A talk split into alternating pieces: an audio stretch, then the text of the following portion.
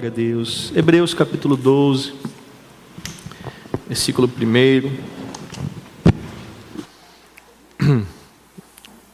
Vamos ler os três primeiros versículos deste capítulo.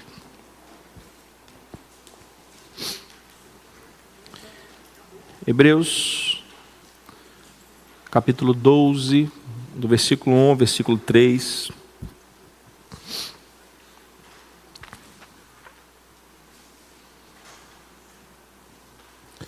Palavra do Senhor diz assim: portanto, também nós, visto que temos a rodear-nos tão grande nuvem de testemunhas, livremo-nos de todo o peso e do pecado que tão firmemente se apega a nós, e corramos com perseverança a carreira que nos está proposta, olhando firmemente para o Autor e Consumador da fé, Jesus o qual, em troca da alegria que lhe estava proposta, suportou a cruz, sem se importar com a vergonha, e agora está sentado à direita do trono de Deus. Portanto, pensem naquele que suportou tamanha oposição dos pecadores contra si mesmo, para que vocês não se cansem nem desanimem. Senhor, nos abençoe através da tua palavra. Que o teu Espírito Santo fale aos nossos corações. Que o Senhor nos abençoe, Pai, nesta noite, em nome de Jesus. Que a igreja do Senhor diga amém. Nós examinamos o capítulo 11 de Hebreus, falando sobre a fé que agrada a Deus.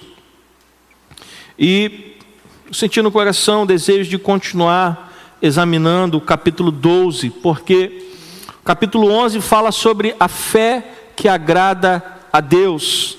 E o capítulo 12 é uma conclusão do capítulo 11. Né? Tanto é que, como é que começa o primeiro versículo do capítulo 12?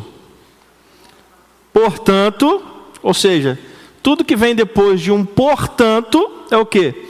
É uma conclusão do que foi dito anteriormente. Então, o capítulo 12 é uma conclusão do capítulo 11, ou seja, o capítulo 11 narra a galeria dos heróis da fé, daqueles que viveram e até mesmo morreram, mas não deixaram de viver conforme a fé que Deus colocou nos seus corações.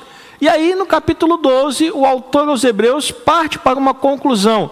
Que conclusão? Que nós estamos, na verdade, caminhando ou correndo, use a palavra que você achar melhor. Eu coloquei aqui como título desta nova série: A Corrida Rumo a Jerusalém Celestial. Na verdade, nós estamos correndo, nós estamos caminhando rumo a Jerusalém Celestial, ou seja, nós estamos caminhando para vivermos eternamente na presença do Senhor. Posso ouvir um amém? Então, quando o autor aos Hebreus faz esta conexão do portanto, nós sabemos que o que ele vai falar agora no capítulo 12 tem como pano de fundo a galeria dos heróis da fé que nós vimos ah, no capítulo 11 do livro de Hebreus.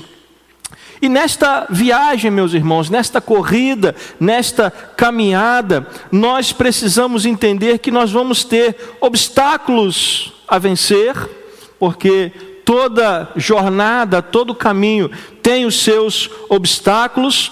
Nós também vamos precisar de orientações para podermos chegar no lugar correto, né? Se eu chegar para você agora, pedir para você ir para um lugar onde você não conhece, se você não tiver nenhuma orientação, dificilmente você vai acertar o lugar. Concorda comigo? Hoje nós temos o famoso GPS, né? Mas alguns anos atrás não tínhamos isso e precisávamos ficar dependendo de coisas como guia quatro rodas e por aí vai, né? Um dirigindo e o outro do lado olhando o livrinho. Mas se você não seguir algumas orientações, se você não receber algumas orientações, você vai errar o lugar. E ordens a obedecer. Então, nessa viagem, nesta corrida, nessa jornada, nesse percurso, nós vamos precisar entender essas três coisas. Primeiro, vamos ter obstáculos que vamos precisar vencer. Segundo, vamos precisar de orientações que nós vamos ter que seguir. E terceiro, vamos receber ordens e precisamos obedecer. Você pode dizer amém? Essas três coisas são necessárias. E aí o autor aos Hebreus, ele começa a pegar do mundo dos esportes algumas imagens para ajudar a compreensão. O autor aos Hebreus começa, por exemplo, a pegar a imagem do dos espectadores, né? Quando ele fala desta grande nuvem de testemunhas, né? Me parece que ele estava como que num estádio cheio de gente olhando o que estava acontecendo. Ele também vai falar sobre a roupa adequada que o competidor vai precisar usar. Ele vai falar sobre a condição dos competidores, qual é a condição ideal para você competir nesta corrida rumo a Jerusalém celestial. E ele vai falar também da própria competição. Então são, só estou introduzindo alguns assuntos, a gente vai falar disso ao longo dos domingos que se seguirão. Então, o autor aos Hebreus está usando esta imagem dos esportes para fazer este paralelo. Ele está descrevendo a vida do cristão como a vida de um atleta. Ora, o atleta, para ele poder competir, ele precisa fazer o quê? Muito bem. Eu estou com tempo. O que, que o atleta precisa fazer para competir? Ele precisa treinar, treinar, treinar.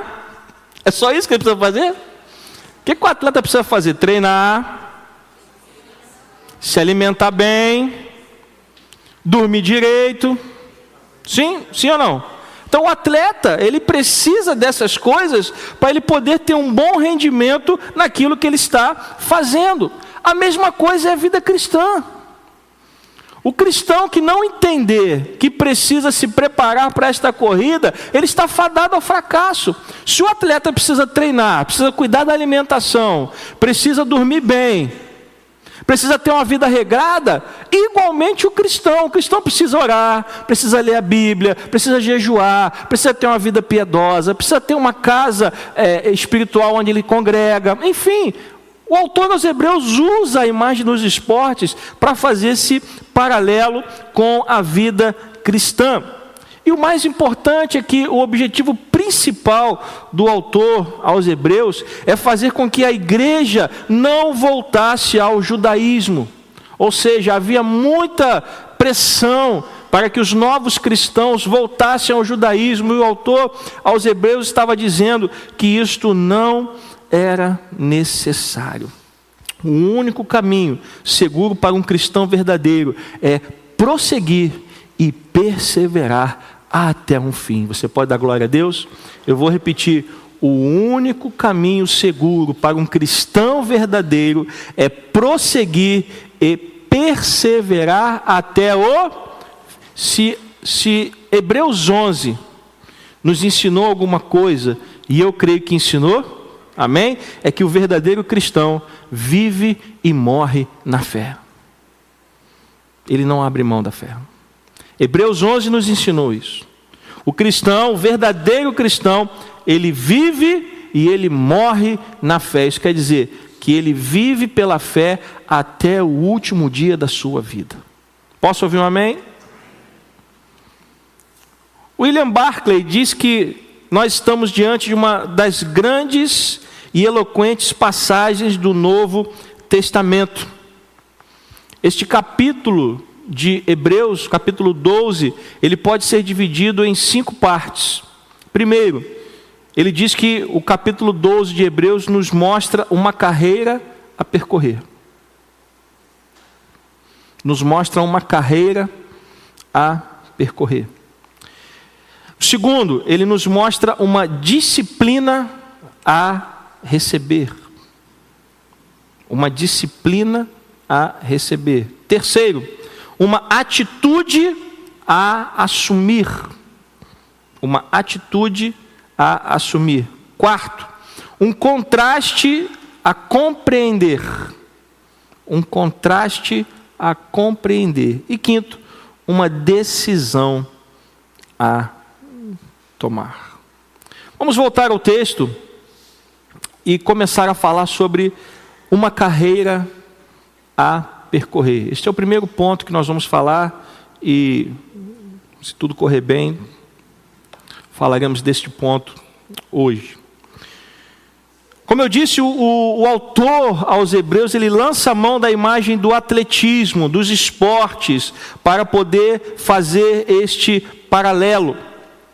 Quando ele começa no versículo 1, ele diz: Portanto, também nós, visto que temos a rodear-nos o quê? Tão grande nuvem de testemunhas, livremos-nos de todo o peso e do pecado que tão firmemente se apega a nós e corramos com perseverança a carreira que nos está proposta. Ora, nós precisamos entender que nos versículos em questão, o, o autor, se ele pudesse estabelecer um sumário da vida cristã, ele nos daria uma meta, uma inspiração, um obstáculo, uma condição, um exemplo e uma perseverança. Vamos começar examinando o primeiro ponto do versículo primeiro. Portanto, também nós, visto que temos a rodear-nos o quê? Tão grande nuvem de testemunhas. Esse é o primeiro ponto que nós vamos examinar. Quem são essas testemunhas? O autor diz: Portanto, também nós, visto que temos a rodear-nos tão grande nuvem de testemunhas. Quem são essas testemunhas? Ou esta grande nuvem de testemunhas? Muito bem. Quem são essas testemunhas? Capítulo 11. O autor, lembra que eu falei que o, o capítulo 12 começa com o quê? Portanto, é uma conclusão do quê? Do capítulo 11. E no capítulo 11 nós temos o quê? Uma galeria de pessoas que viveram pela fé. Então, o autor diz: portanto, já que nós temos a rodear-nos esta tão grande nuvem de testemunhas, ou seja, o autor está dizendo: nós temos que aprender a olhar para eles e buscar na vida deles inspiração para nós. Por quê? Porque as pessoas que estão listadas no capítulo 11, elas correram a corrida, elas já chegaram lá. Elas já alcançaram o que Paulo chama do prêmio da soberana vocação.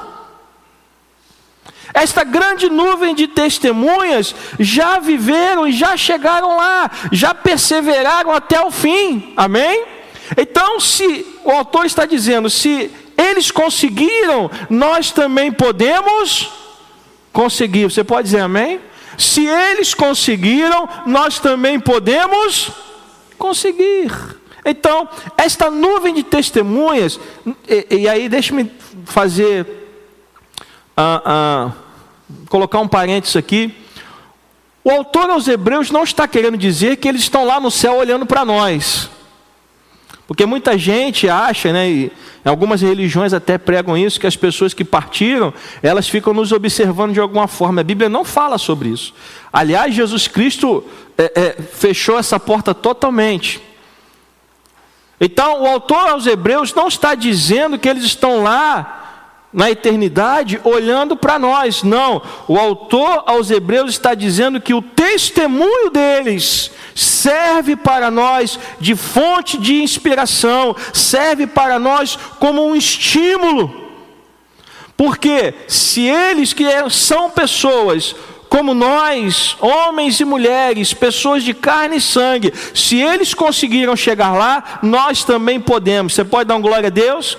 Então, esta grande nuvem de testemunhas, o autor aos Hebreus está dizendo que eles funcionam como um testemunho para nós, não como pessoas que estão no céu, olhando e vendo o que a gente está fazendo. Por isso, Deus deu testemunho delas, através do autor aos Hebreus. E agora o testemunho delas nos motiva, nos inspira, nos faz andar para frente, está agora ao nosso redor, para que nós possamos vencer também. É como se Deus estivesse dizendo: Eu só tenho um povo. Uns já viveram, já morreram, já estão na glória, outros estão vivendo ainda. Ou seja, um dia, todos nós estaremos juntos para sempre. É como eu estava falando hoje de manhã, quando Moisés estava falando para o povo de Israel, 40 anos depois, ele diz: Olha, a aliança que Deus fez foi com vocês, não com os pais de vocês. Ou seja, cada geração tem a sua responsabilidade diante de Deus, amém? Então o autor está dizendo: eles já viveram, agora chegou a nossa hora. Eles já perseveraram até o fim, agora chegou a nossa hora. E esta nuvem de testemunhas nos ensina a viver esta vida que foi proposta pelo Senhor, amém? Então, o testemunho delas pode nos encorajar nas mais diversas circunstâncias da vida. Por exemplo, se você estiver enfrentando problemas com a sua família, você pode olhar, por exemplo, para a história de José. José teve problema com a sua família? Sim ou não? E como ele lidou com isso?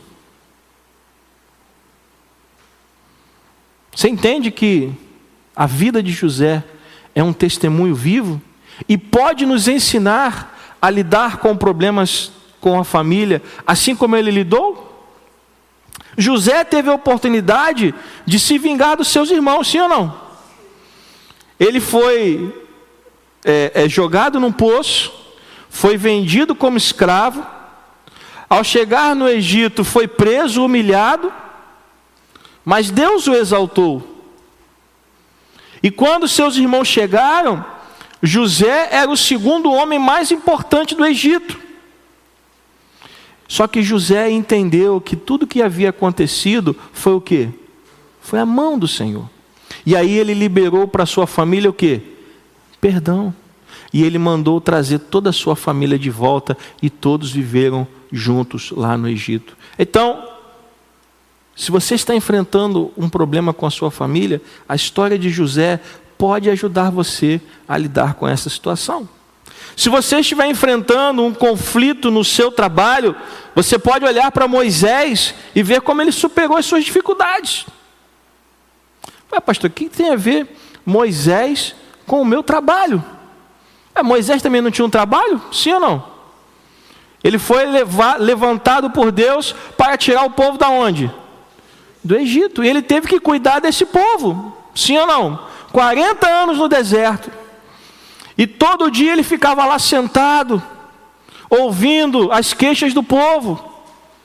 E aí ficava aquela fila enorme para falar com ele, ele conseguia atender todo mundo? Não. E aí chegou um homem de Deus, seu sogro, e disse: Olha, filho, não faça isso. Faça assim, faça assim, faça assado. E Moisés então ouviu e dividiu como ele aprendeu, e o problema foi resolvido. Então, a Bíblia está repleta de testemunhos de pessoas que viveram antes de nós, pessoas como nós, de carne e sangue, e que viveram pela fé, e que enfrentaram os seus obstáculos, e que venceram de acordo com a vontade de Deus, e agora servem como testemunhas para nós, de como nós podemos lidar com as nossas situações, com os nossos problemas, com os nossos obstáculos. Se você estiver enfrentando alguém que está te perseguindo, você pode aprender com o exemplo de Davi. A ah, Davi foi perseguido por quem? Por Saul.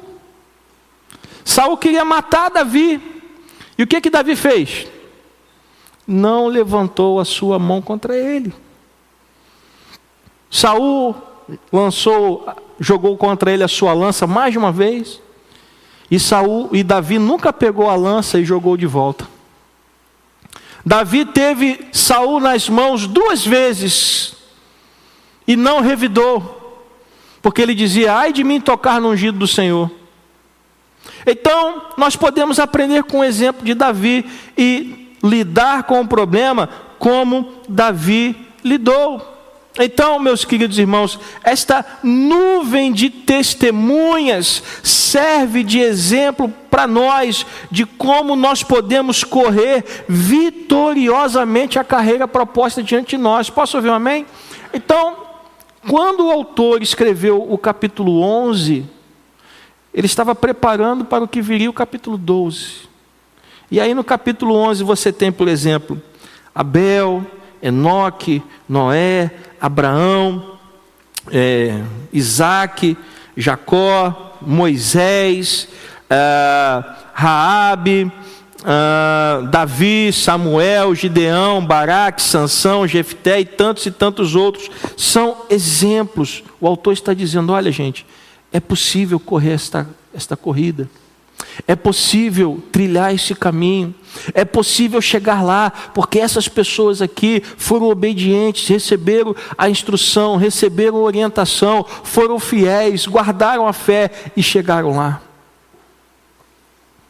Então, a primeira coisa que nós vamos destacar no capítulo 12 é esta nuvem de testemunhas. Esta nuvem de testemunhas serve para nós como fonte de exemplo e de inspiração. Posso ouvir um amém? Então, quando você olhar para a lista de Hebreus capítulo 11, saiba que aqui estão pessoas que viveram e morreram na fé e chegaram lá em nome de Jesus. Posso ouvir um amém? Segundo ponto, vamos ver se vai dar tempo. Primeiro ponto é: estamos rodeados por essa nuvem de testemunhas temos esses exemplos que servem de inspiração para nós. Então, nesta corrida, junto, nesta corrida rumo a Jerusalém celestial, eu tenho exemplos que eu tenho como seguir. Amém? Segundo ponto. Livremos-nos de quê? Pode olhar para o texto aqui. Livremos-nos de todo o peso do pecado que tão firmemente se apega a nós. O primeiro ponto é a nuvem de testemunhas, os exemplos. O segundo ponto é que nós precisamos nos livrar do peso do pecado que tão firmemente se apega a nós. E a palavra grega, hoje, cron, traduzida aqui por peso, significa embaraço ou estorvo. O pecado é um problema, o pecado é um estorvo, o pecado é um obstáculo para chegarmos lá. Mas o pecado não é um obstáculo só para nós, o pecado também é um obstáculo para quem? Para esta grande nuvem de testemunhas. Também foi para eles. Então, um corredor ele não pode ir para a pista de corrida carregando uma bagagem extra, pode? Um corredor, ele precisa se livrar de tudo aquilo que seja um empecilho ou um obstáculo, e o pecado, ele nos impede de correr esta corrida com desenvoltura. O pecado nos impede de chegarmos lá, o pecado nos atrapalha em fazer a vontade de Deus. Quais são os pecados que tanto tentam nos atrapalhar ou usando o, o termo de, do autor aos Hebreus, que tão firmemente, lê aqui, que tão firmemente se apega a nós? Quais, é o, quais são os pecados que tão firmemente se apegam a nós? Primeiro, os prazeres da vida. Nós vivemos num mundo em que o slogan é: seja feliz, faça de tudo para ser feliz, e as pessoas hoje não querem mais ter nenhum tipo de compromisso, as pessoas só querem viver os prazeres dessa vida e, em nome dos prazeres da vida, fazem qualquer coisa para chegarem lá. Segundo, o pecado que também tão firmemente tenta se apegar a nós são as vantagens do mundo. O mundo coloca diante de nós atalhos que tentam nos fazer errar o alvo. Eu quero te dizer, meu irmão, minha irmã, Deus não abre atalhos, Deus abre caminhos. Atalhos não fazem parte dos propósitos de Deus. Deus abre um caminho pelo qual nós devemos andar. Atalhos provavelmente vão levar você para longe da presença de Deus. E as vantagens deste mundo são atalhos que querem levar você para longe da presença de Deus. E o terceiro, a fascinação pela riqueza. Você vê que hoje as pessoas vivem em função de quê? Do dinheiro. Quantas e quantas pessoas às vezes são enganadas em golpes, por quê? Por causa da cobiça do dinheiro. Quantas pessoas estão perdendo dinheiro nesses sites de aposta que estão aparecendo agora? Gastam o seu dinheiro nas apostas, não precisa nem mais sair de casa. Pega lá o celular e aposta, e daqui a pouco está perdendo dinheiro. Então, a fascinação pela riqueza, as vantagens do mundo, os prazeres da vida são esse pecado, este peso que tenta se apegar a nós tão firmemente.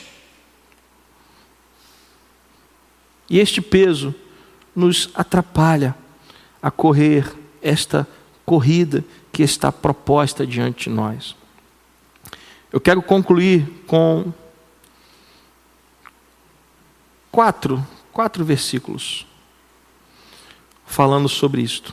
Primeiro, o que Jesus falou a respeito do pecado? Lucas, capítulo 21, versículo 34. Vamos ler aqui na, na tela para nós ganharmos tempo.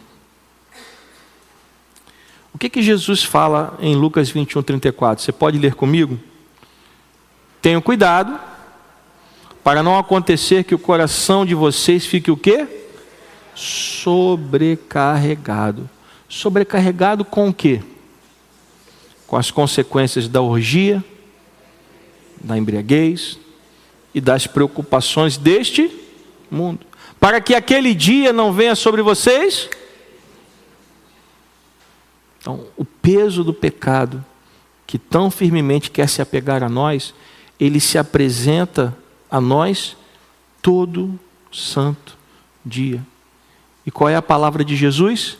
Tenham cuidado. Olhem para quê?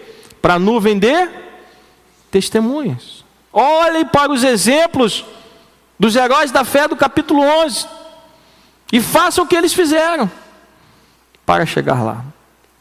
Colossenses 3:8, agora o apóstolo Paulo falando. Agora, porém, façam o quê? Agora, porém, façam o quê? abandonem igualmente todas essas coisas. Abandonem o que? Ira, indignação, maldade, blasfêmia e linguagem obscena no falar. Jesus disse o que? Tenham cuidado. Paulo diz o que? Abandonem. Não dá para correr esta corrida carregando o peso do pecado. Posso ouvir um amém? Não dá. Se você tentar correr esta corrida carregando na bagagem o peso do pecado, não vai chegar lá. Não adianta. Jesus disse: tenham cuidado. Paulo disse: abandonem. Tiago, vamos agora para Tiago. Tiago 1, 21.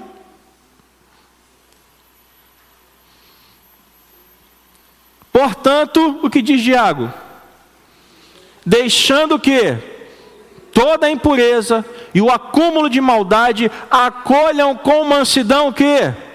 A palavra implantada em vocês, a qual ela é o que? Poderosa para salvá-los. Veja que Tiago está dizendo: deixem a impureza, deixem o acúmulo da maldade e acolham a palavra. É através da palavra de Deus que nós vamos conseguir nos livrar do peso do pecado para correr esta maratona, esta corrida, ou o nome que você achar melhor. E por fim, primeira carta de Pedro, capítulo 2, versículo 1. Portanto, façam o que? Abandonem. Abandonem o que? Toda maldade, todo engano, hipocrisia, inveja, bem como todo tipo de maledicência. Tudo isso, meus irmãos, é um sobrepeso. É um peso que tenta se agarrar firmemente a nós. E se nós não nos livrarmos deste peso, não vamos conseguir concluir a corrida. Amém? Eu vou parar por aqui por causa do horário, mas eu quero dizer para você: medite nisso. Primeiro ponto, nós temos uma nuvem de testemunhas que servem como exemplo, que servem como inspiração. Pessoas que viveram antes de nós que já correram esta corrida e já perseveraram e já venceram pela fé. Segundo, se livre do peso do pecado. Para correr esta corrida, tem que jogar fora. É como naqueles filmes em que o barco está afundando e o que, que as pessoas fazem? Quando o barco está afundando, o que, que as pessoas fazem? Joga o peso fora. Quando o avião está com problema, o que, que as pessoas fazem? Joga o peso fora. Tem que jogar fora. Pecado é um peso que nós não podemos carregar. Tem que abandonar. Jesus disse: tenha cuidado. Paulo disse: abandone. Não fiquem com ele, porque se você mantiver o pecado, você vai errar o alvo. Você não vai conseguir completar a corrida. Posso ouvir um amém?